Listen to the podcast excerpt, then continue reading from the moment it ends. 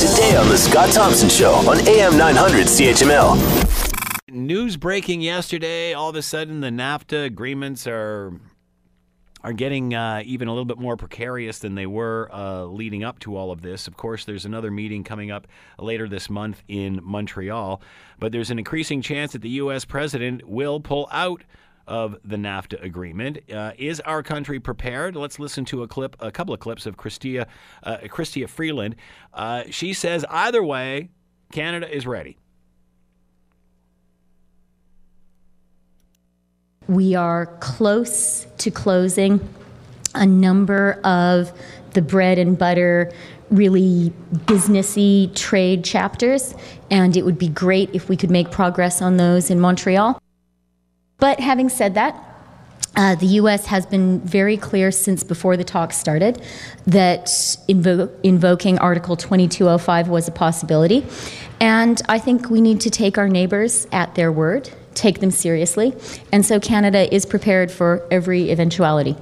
Patrick Leblond is with us, Associate Professor, Graduate School of Public and International Affairs, University of Ottawa, and on the line now. Patrick, thanks for taking the time to join us today. We appreciate this. Yeah, my pleasure, Scott. So, anything new here, Patrick, or is this the same old rhetoric? Why are we why are we reacting differently today? Um, I, I don't think there's that much new uh, per se. I mean, the the threat of of, of Trump invoking uh, the uh, Article 2205, which is the one where they, they he um, he advises uh, Canada and, and, and Mexico that after six months the U.S. might pull out of NAFTA, uh, has been there basically since March last year. Uh, so it's always been hanging there. So that's that's nothing new per se. But I, I think what what what what you know the fears that that have arisen uh, now is this complaint uh, we're filing in a way that Canada has done at the World Trade Organization uh, just before Christmas. It was an, officially announced yesterday, but it was done just before Christmas on December 20th. Um, basically, complaining about the U.S. system when it comes to countervailing and anti-dumping duties, which we have seen in, in the softwood lumber uh, dispute, where the Americans imposed duties uh, on our softwood lumber at, at, various rates with different companies, arguing that uh, basically our lumber is, is subsidized uh, because uh, most of it is found on, on either federal or provincial uh, government lands, and, and that basically we're, we're selling it cheap, and, and that allows Canadian companies to undercut their U.S. competitors. Patrick, Patrick, let me interrupt there. Is yeah. that is that a valid argument? Just because our forests aren't privately owned and theirs are, is that valid?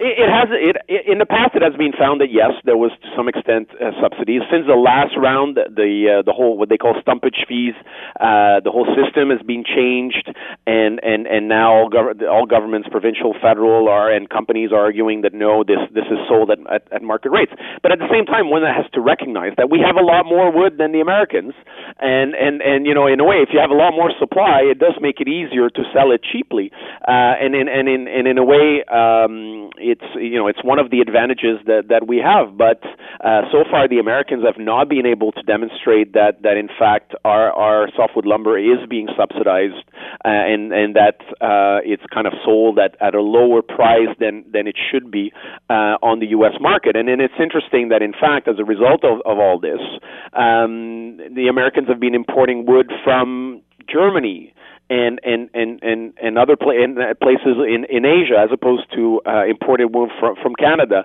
So it's not as if it's really been helping uh, U.S. producers uh, of wood more. But you know that's that's the nature, and especially th- I think what Canada is complaining here is first that they're making these allegations which are are not substantiated. But this, you know, there's a process for this where you can look at this and all that. But is that at first instead of saying, okay, this is our complaint we're going to look into it, and then if we find that um, you know there are subsidies, we'll impose these duties to, to compensate. Want to hear more? Download the podcast on iTunes or Google Play and listen to the Scott Thompson Show weekdays from noon to three on AM 900 CHML.